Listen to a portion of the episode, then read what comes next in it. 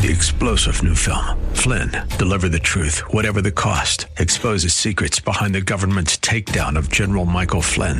Flynn knew what the intel world had been up to. He ordered the first audit of the use of contractors. This set off alarm bells. He told the truth. He was the most dangerous person for Donald Trump to hire. They had to get rid of Flynn. Flynn, deliver the truth, whatever the cost. Available now. Watch it today. Go to salemnow.com. Salemnow.com. Portions of the following program may be pre recorded. The following program is sponsored by the National Prayer Chapel.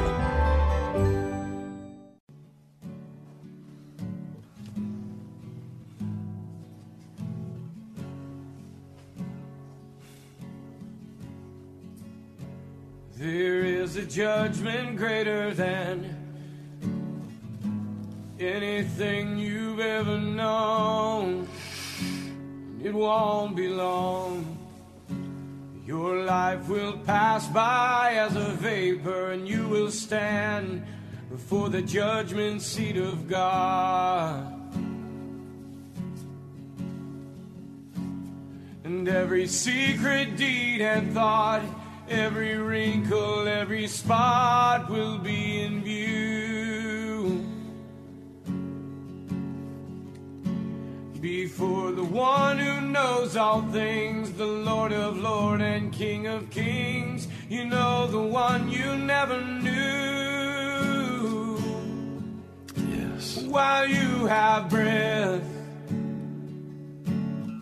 you have a choice to make in life. Yes. Turn away from your sin and believe on the risen Christ.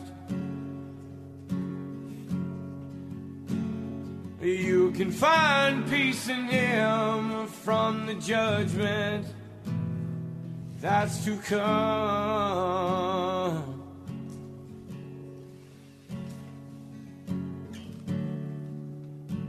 He is the shelter from the coming storm.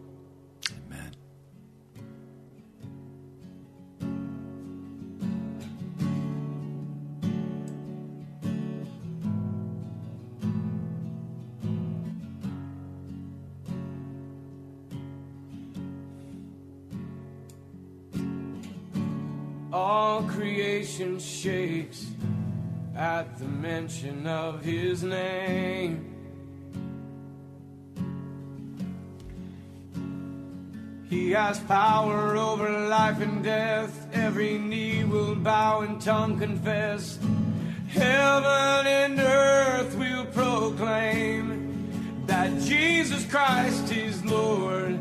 To the glory of the Father, will you bow? Will you surrender to His majesty? He can save you from the might of all your sin. This is the fight in which He stands in perfect victory. While you have breath, you have a choice to make in life. Turn away from your sin and believe on the risen Christ.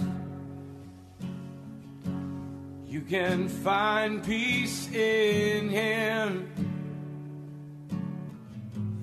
from the judgment that's to come.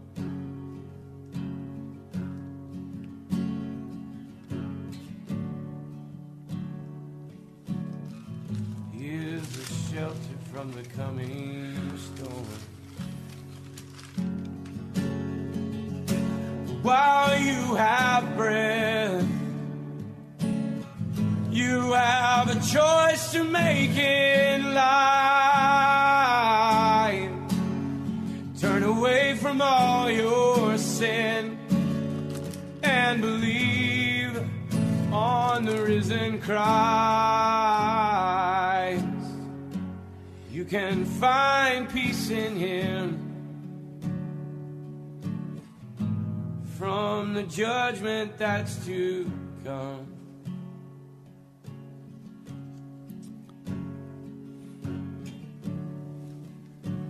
He is a shelter from the coming storm.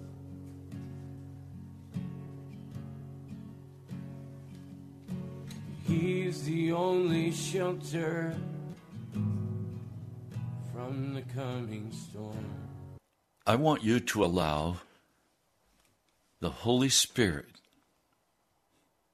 to bring into your heart the glory of Jesus and for you to rest in that glory, for you to rest in Jesus.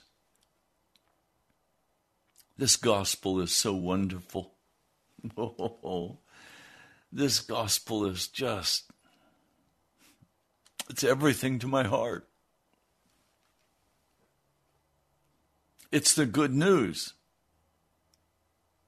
I don't have to dwell in darkness anymore. I can come into the light. And I rejoice today in Jesus Christ. He is everything. And I'm urging you today to let the glory of Jesus into your heart. Now, what would prevent you from having the glory of Jesus in your heart? Sin. That's why I come. Pastor, do you only have one thing to talk about? You only talk about sin. Yeah, that's the problem. It's the poison that kills us, it's the poison that distracts us. I want you to walk in the fullness of Jesus Christ with joy and peace and love in your hearts, healed and restored by the power of the Holy Spirit. When I was in college, I was asked if I would pastor a, a church district of three churches Washington and also two other smaller churches in Pennsylvania, Western PA. I did so. It was absolutely the worst summer I've ever spent in my life. I found I didn't know how to be a pastor. I didn't know what to do. I could visit people, and I did that. I led the worship services. But what else was I supposed to do? I think I washed the paint off my car that summer. I didn't know what to do with my time. When I was in seminary, I approached my favorite theology professor, made an appointment, sat in his office, and I said, Could you explain to me what the work of a pastor is? He sat back in his chair and he got this wry smile on his face. He said, Ray, if you asked me that question 20 years ago, I would have had an absolutely clear answer for you. But today it's all changed. And the church you're going to go into and pastor, he said, I'm an old man. But the church you're going to go in and pastor, you're going to be in your 20s. And your congregation is likely to be filled with people in their 60s and 70s and 80s. I don't know how to tell you to pastor them. What's my job? He said, I can't tell you what your job is. And soon after that, I left his office more confused than ever. Now, I'll tell you what I was told by another professor, my evangelism professor. I was told your job as a pastor is to be a coach, a program director, and a CEO. Church today is a business.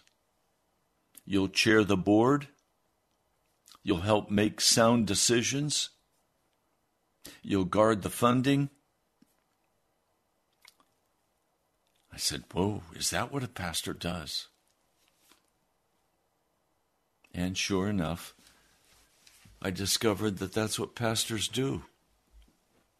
I wasn't willing to be a CEO. I wasn't willing to be a program director. So I struggled with what it meant to be a pastor.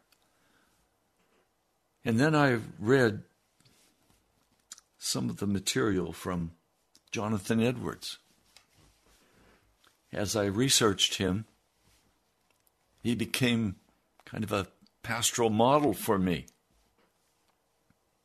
Now, yes, he did get in trouble. His congregation fired him after he preached the sermon, Sinners in the Hands of an Angry God, and he refused to allow his grandpa's rules in his church of the membership of the half converted. He said, no, half converted cannot be members, cannot receive the communion, cannot have burials, Christian burials, cannot have Christian weddings. You have to be a real Christian. It's no wonder they fired him.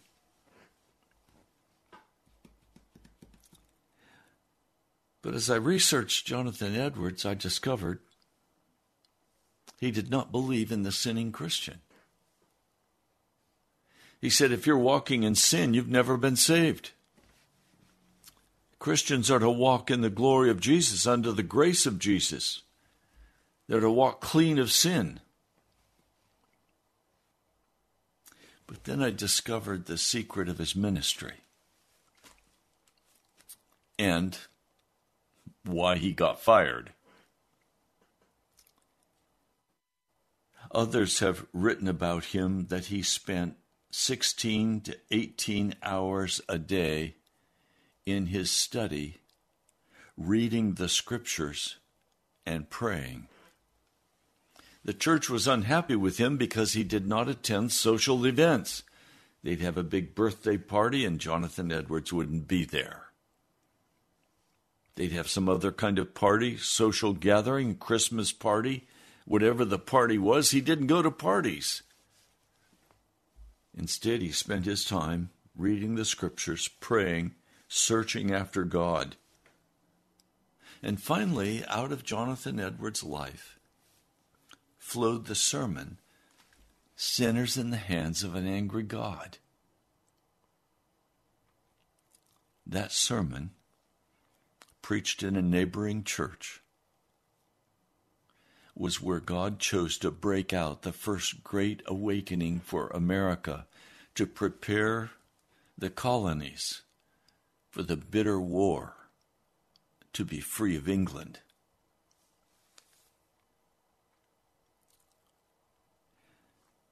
As I come to you today, I've been preaching all week on the book of Jude, and some of you have thought that I've been a little strident I've not been angry. I'm just desperately concerned for the church. The church is the very center of God's eye. And yet He's already removed the lampstand from many, many churches across America because they have refused to repent. And in Jude, he says, ungodly men are perverting the grace of our God into lustful indulgence. They are denying the only sovereign God and our Lord Jesus Christ. This is verse 4 in the one and only chapter of the book of Jude.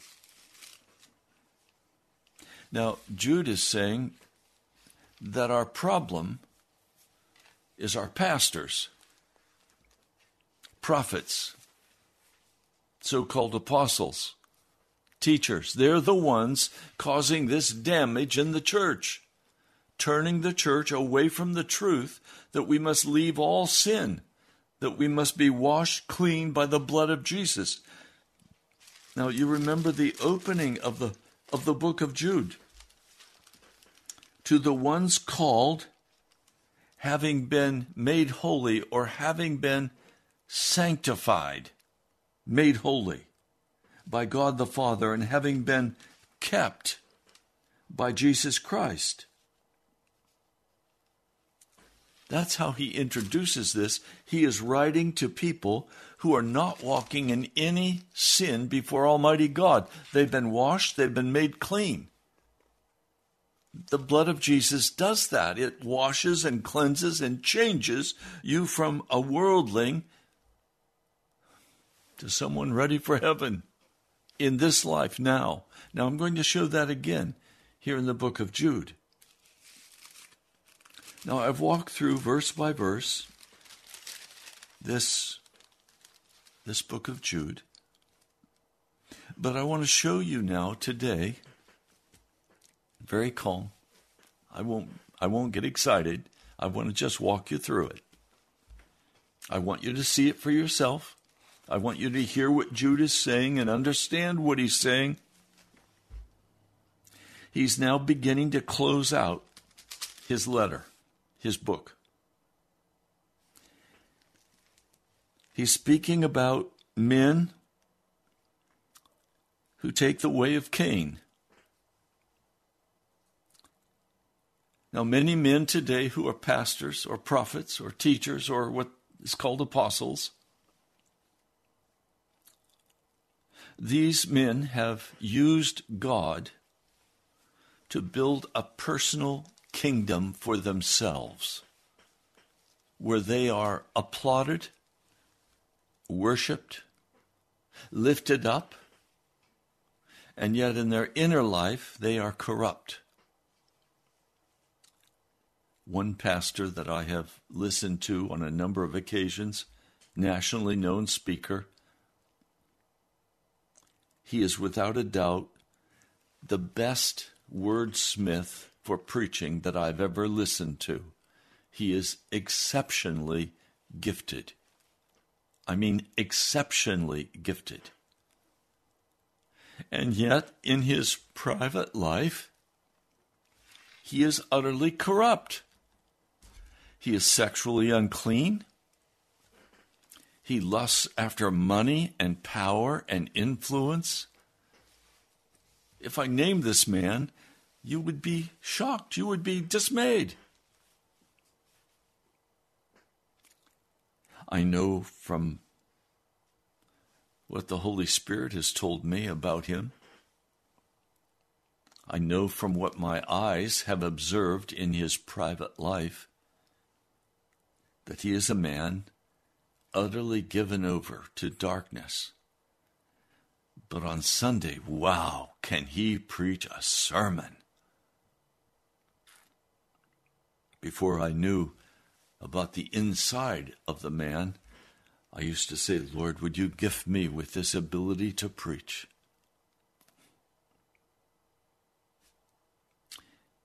They have rushed in the way of Cain to build their own city, using the name of God to do that, building their institutions and their organizations to bring glory to themselves and power and money and influence. They have followed the delusion of Balaam, and they will perish. God will judge them. Soon you'll begin to see these men fall. And you'll be shocked.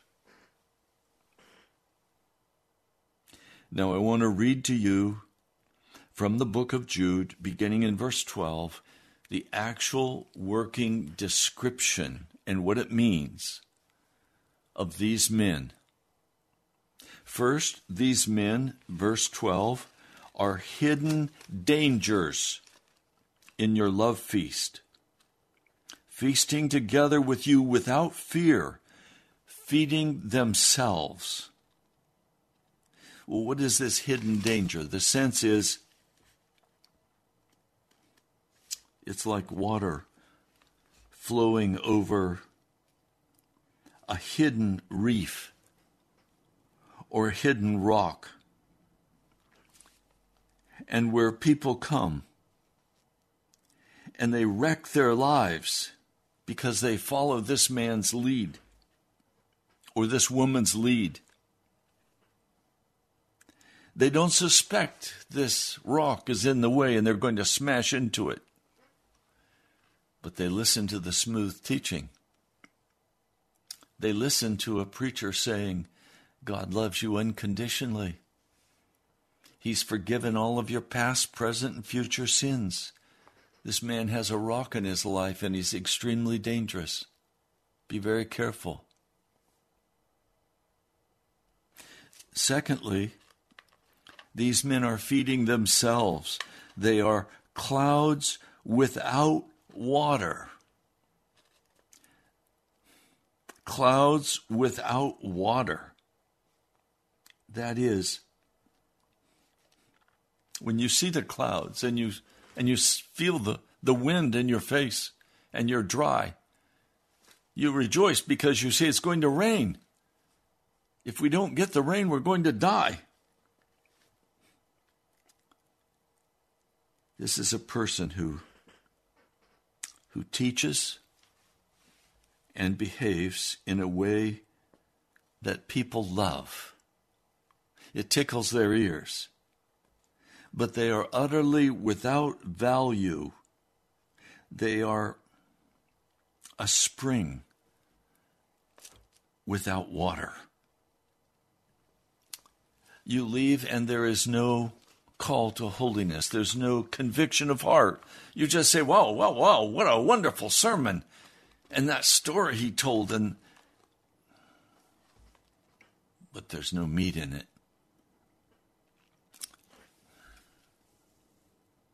So many times I've listened to a pastor and the words flow out of his mouth so effortlessly and so wonderfully.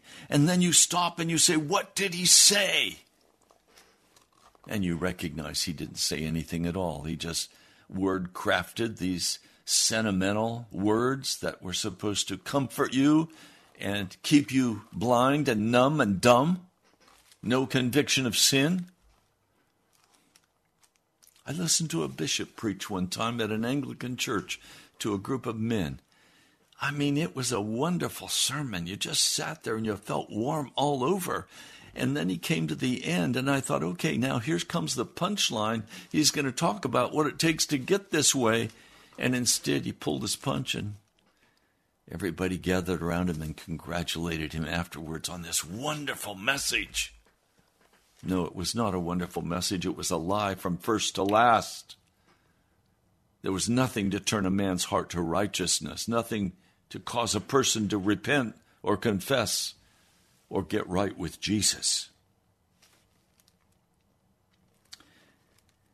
Then it says, fruitless and autumn trees, having died twice, pulled out by the roots. What's he talking about? It's come to the end of the harvest. And there's no harvest from him. He has no fruit. He doesn't have the fruit of holiness. And he doesn't have the fruit of changing people's lives. His words were worthless and disappointing.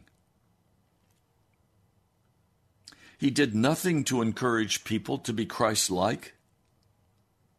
He did not address real Christian values, virtues, and graces because he had none. There's nothing fruitful about his message because he never produces a new creature in Christ Jesus. All he does is deceive people and seduce them and keep them on in their sin, comfortable and asleep.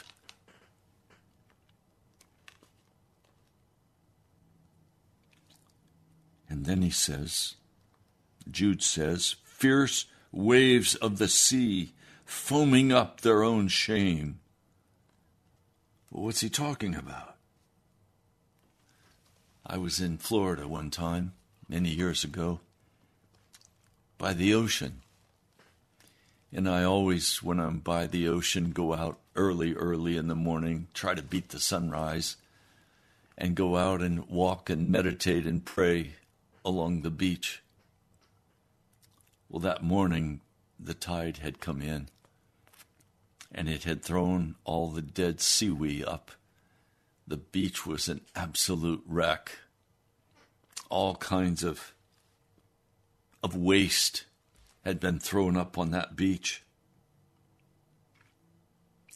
These preachers, these prophets, they throw up all the garbage of ungodliness.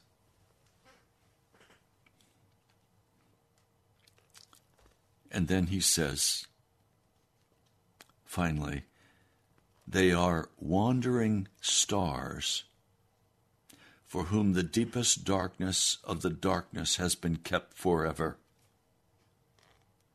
What's he saying? He's saying that there is a heretical nature to these godless preachers and pastors and apostles and prophets. They don't stay on the right course.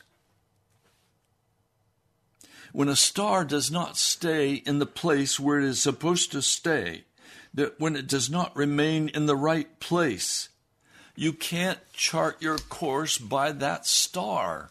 It's a wild star.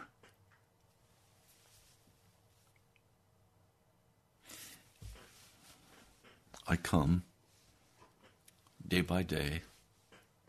I let my words testify to the reality. I'm not going to change. I've been rebuked by many. Pastor, you're not supposed to talk this way. Why don't you preach about something else for a while? Leave alone this issue of getting right with God. No, are you aware in the book of First John? It says that Jesus came to destroy the works of the devil, and that is to destroy the work of the devil in your heart. That's my commission to join Jesus in proclaiming the gospel of salvation. That the work of the devil can be utterly destroyed in your heart, and that you would walk clean before Jesus. That your life would be such a testimony to your family that they say, Bob is always going to stand for righteousness and holiness. He is going to love us or Mary is always going to be the same way. She never changes. She loves us, she encourages us, but she always speaks about leaving our sin and walking with Jesus. And she encourages us in the grace of Jesus Christ. I pray I'm that man too. Sometimes I say, you know, I'd really like some feedback on how people are receiving what's being said. But bottom line, I don't need that feedback because I'm teaching you exactly what He's given me in the prayer closet. Much time is spent in the prayer closet dealing with these issues. And I then come to you and I pour out what the Holy Spirit has put in my heart. What He wants to give you, what He wants to call you to.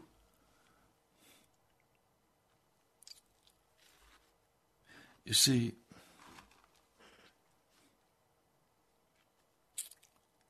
we've got to come to terms with the fact that in these last days there are going to be people who will scoff. And people scoff at me and at this ministry and say, Pastor, everybody is a sinner and you can't stop sinning. You're always going to be a sinner, but God's grace covers you. His grace is imputed to you. Well, they're lying. That's not what the scriptures say. I'm not going to believe the traditions of man. I'm not going to abide the culture of man that comes up with these foolish things that tell us we should not consider even the possibility that we could leave our sin. These men are, gamble, are grumblers, complainers, walking according to their own lust and their mouth speaks boastful words, flattering to the face for their own advantage. And they scoff at the idea that we're called to walk without sin. That the blood of Jesus has the power to wash a man clean. I don't walk without sin by my own power, my own strength. I can't.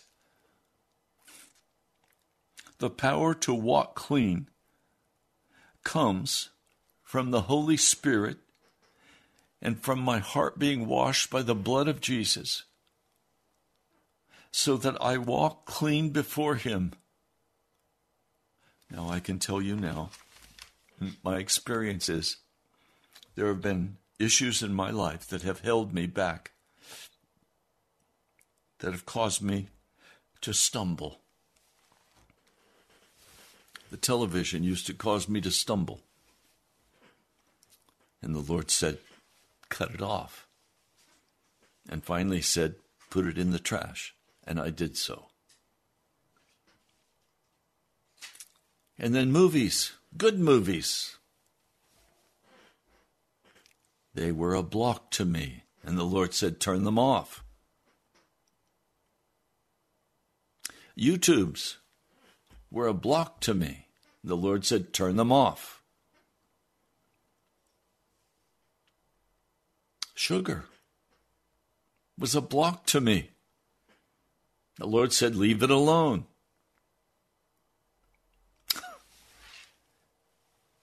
And each one of those had to be overcome by the blood of Jesus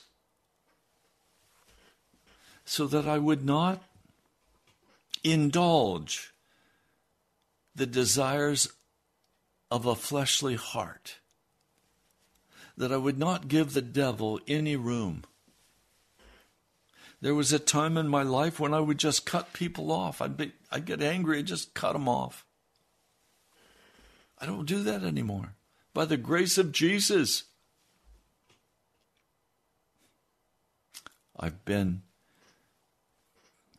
squeezed by the Holy Spirit into the prayer closet and into the scriptures. And I'm very grateful to have a wife who's been squeezed by the Holy Spirit also, so she doesn't think I'm strange. She wants to do that as well.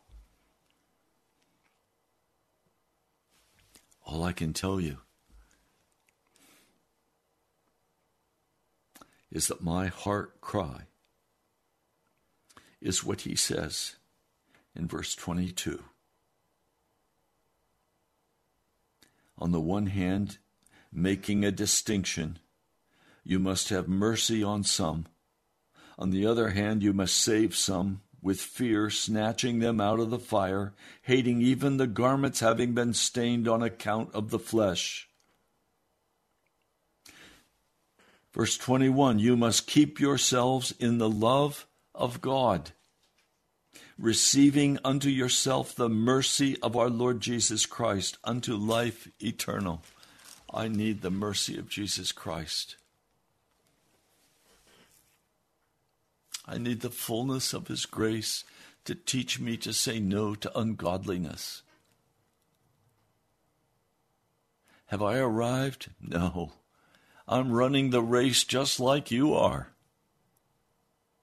But I'm very clear that I am called to live with no awareness or known sin in my life.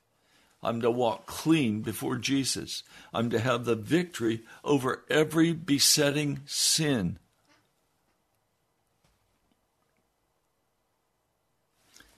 Now let's go to verse 24. And some of you may be saying, Come on, Pastor, you can't live without sin. No, in the flesh you cannot live without sin, but in the spirit as the flesh is crucified. Romans 6. We may, if we have time, we'll go there today. When we're crucified with Christ, the old man is utterly destroyed. You must cooperate as Jesus crucifies you with him. Now, listen to the way he closes this book. Now, to the one being able to keep you faultless. The word, the word is sinless. To the one being able to keep you faultless and to present you in the presence of his glory, blameless, with rejoicing.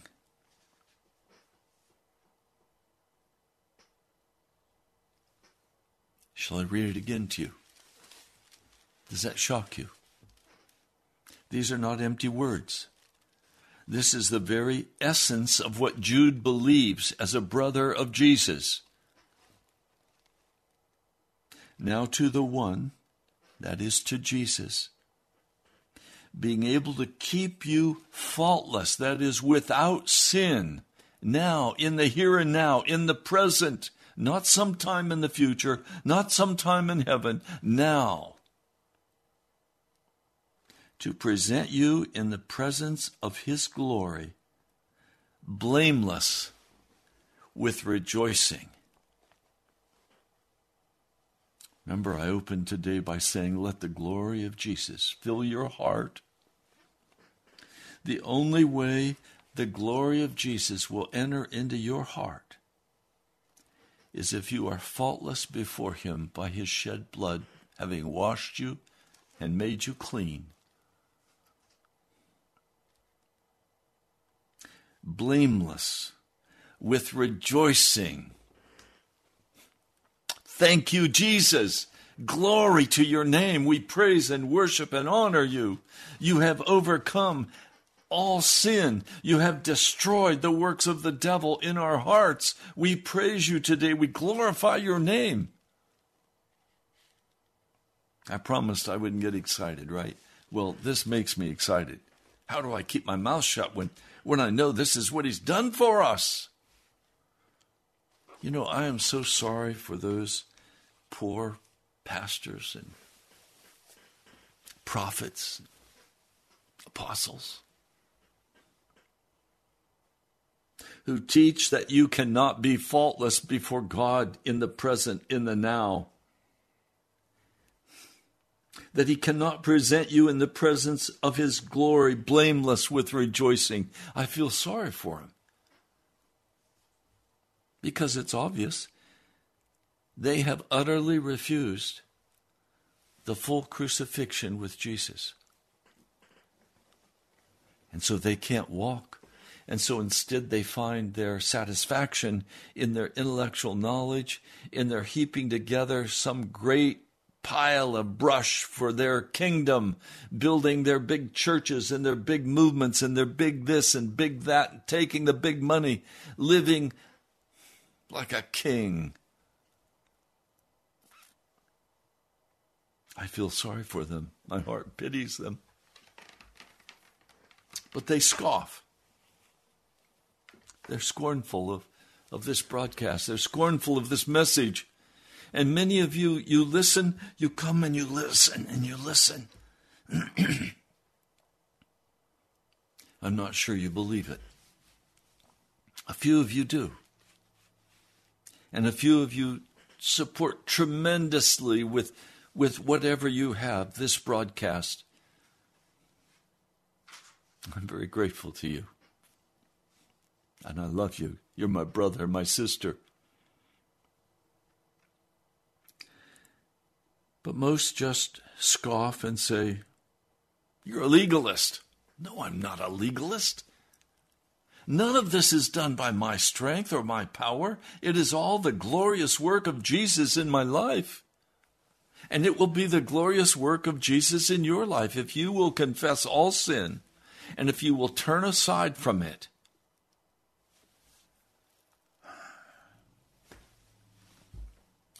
You'll find a new life in Christ Jesus. It's awesome. I invite you. Jump in with me. This is the gospel that must be preached across America, across the world. That Jesus Christ has saving power in his blood. that He will wash you clean of all known sin, that He will cause you to walk in His glory, in His presence. You will be blameless with great rejoicing in your heart and you will share this word with everyone you meet. You will talk to them about the glory of Jesus and how they can be saved from their sin. I know revival's coming. And I know He's going to deal with many of you in your heart to bring you through finally into that place of surrender that place of glory where He can fill you with His Holy Spirit.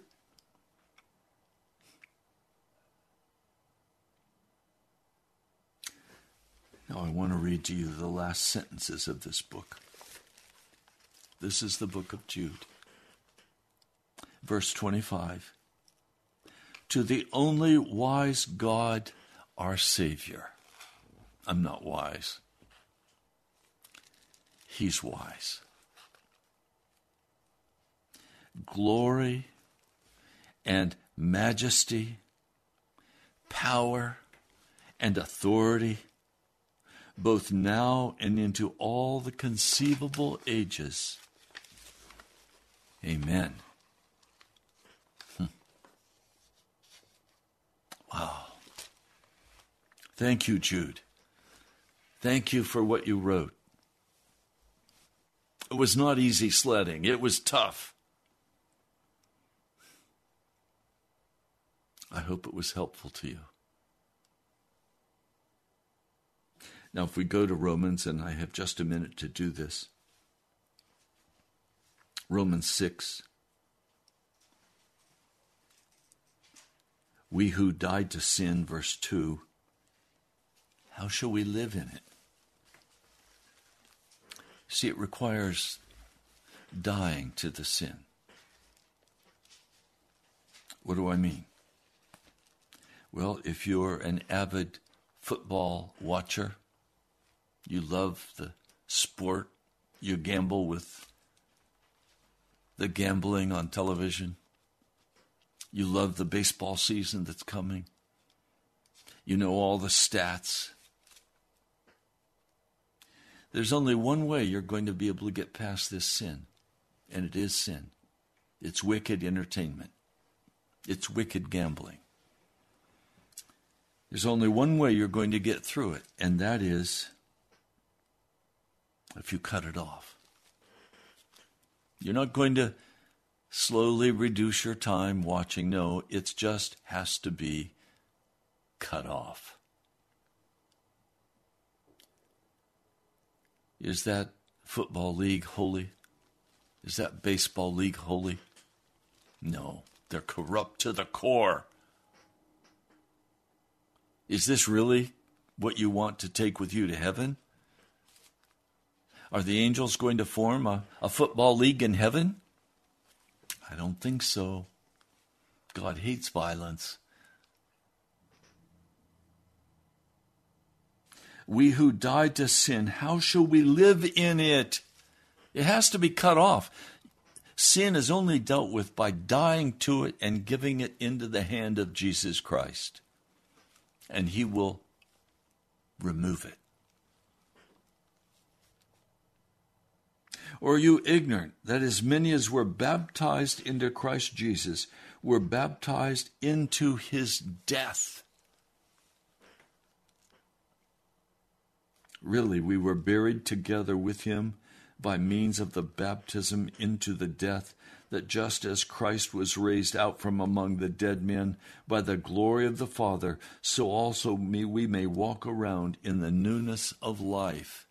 That is, you can walk around having the time you spent sitting before that useless screen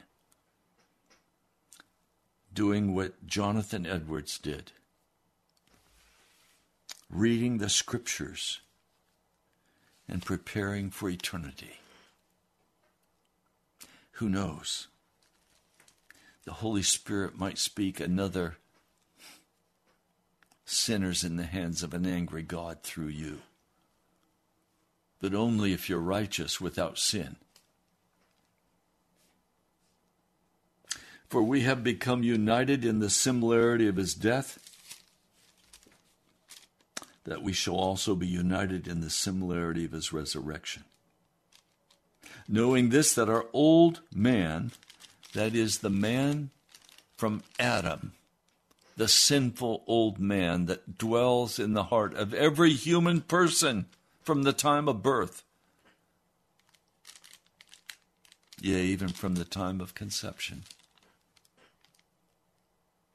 Knowing this, that our old man was crucified with him, so that the body of sin may be destroyed.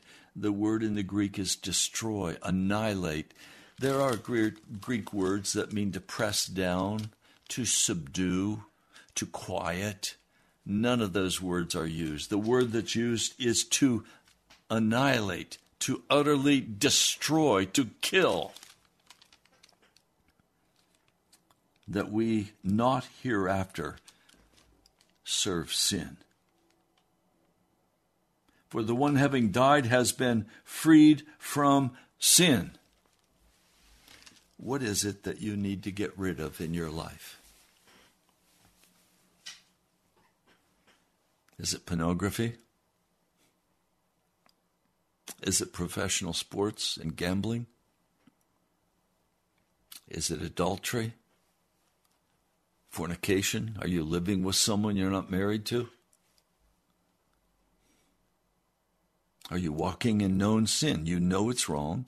The Holy Spirit has spoken to you about it many times, and yet you continue in the same old, same old, same old.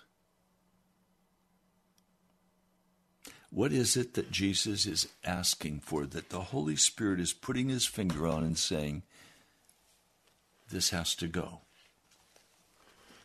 Is it your anger? Your impatience? Bitterness? Are you holding grudges against someone in your family you haven't talked to for years? Have you judged others? What is it in your heart, in your life, that has to go? You will not walk, as Jude tells us, faultless until that sin is erased from your life. Remember John 50 or uh, Psalm 51? He said, "Rub out the record of my sin. Rub it out, erase it."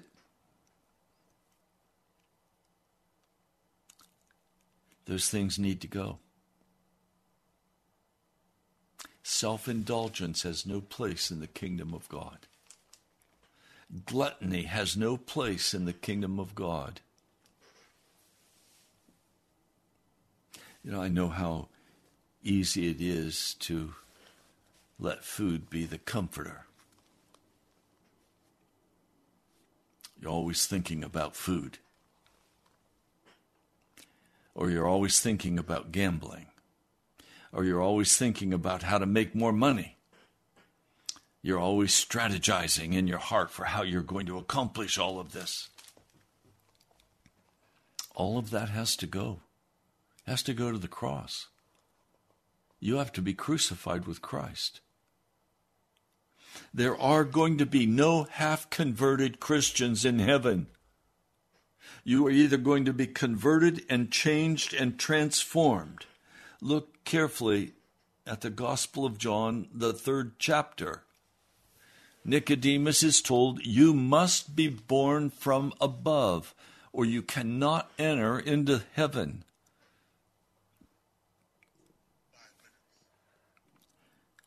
Well, that's where we are.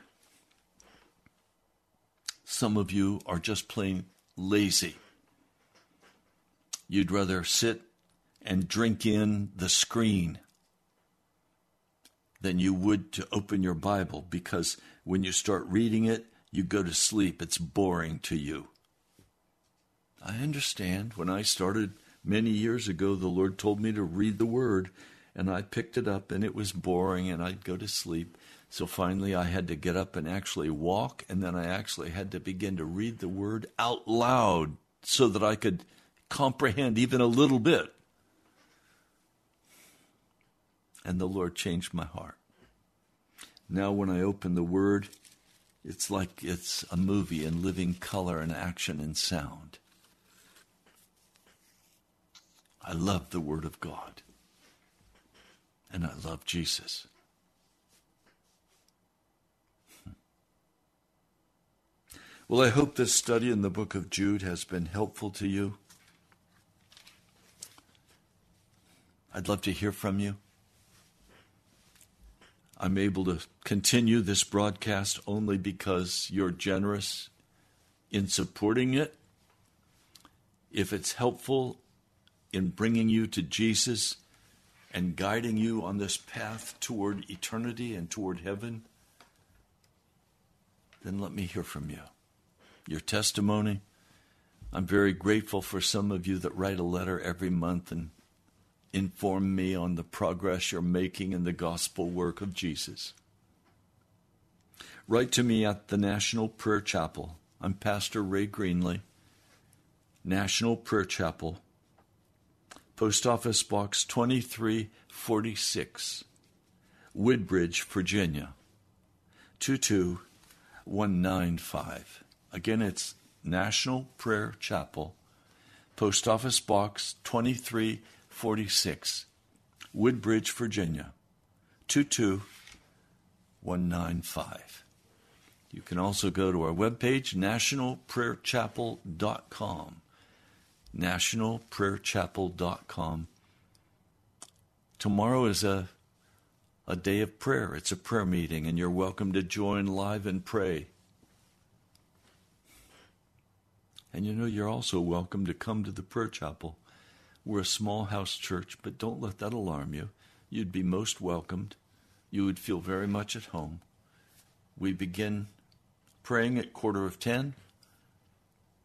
We wrap up our time together at noon, and then we have a lunch together. And I'd love to have you come. I'd like to meet you. Let's pray. Lord, I lift your name on high today. I thank you for your brother and your servant, Jude. I thank you for his being directed by the Holy Spirit to address these very, very painful issues.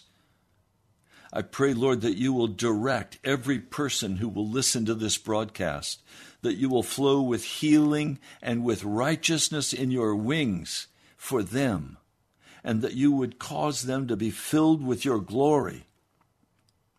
Lord, I pray that you will have mercy upon this listening congregation and breathe upon them the Holy Spirit. Lord, I worship and lift you up. I love you. You are everything to me. I pray in your holy name. Amen. God bless you, my brother, my sister. I'd love to hear from you. Thank you to the many who have been giving Rodney, Dirk, and many others, Gail. I can't name you all, but thank you, thank you, thank you. It's because of your obedience to the Holy Spirit that I can be on this radio broadcast. God bless you. I'll talk to you soon.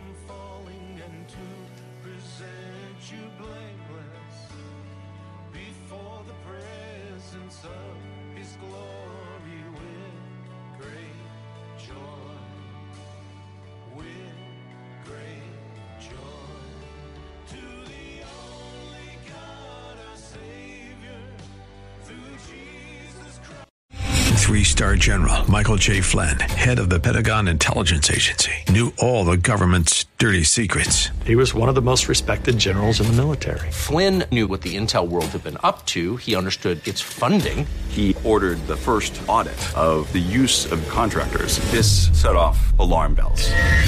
The explosive new documentary, Flynn, Deliver the Truth, Whatever the Cost, uncovers the facts behind this scandal. Flynn told the truth. He was the most dangerous person for Donald Trump to hire. I find out the worst enemy that I'm going to face in my life is right here in America. They took my assessment and they wanted me to change it. And I was like, I'm not changing it. They had to get rid of Flynn. With in depth interviews, archival footage, and never before seen personal records of the man behind the headlines. I just felt like I was drowning. Flynn, deliver the truth, whatever the cost. Available now. Watch it today. Go to salemnow.com. Salemnow.com.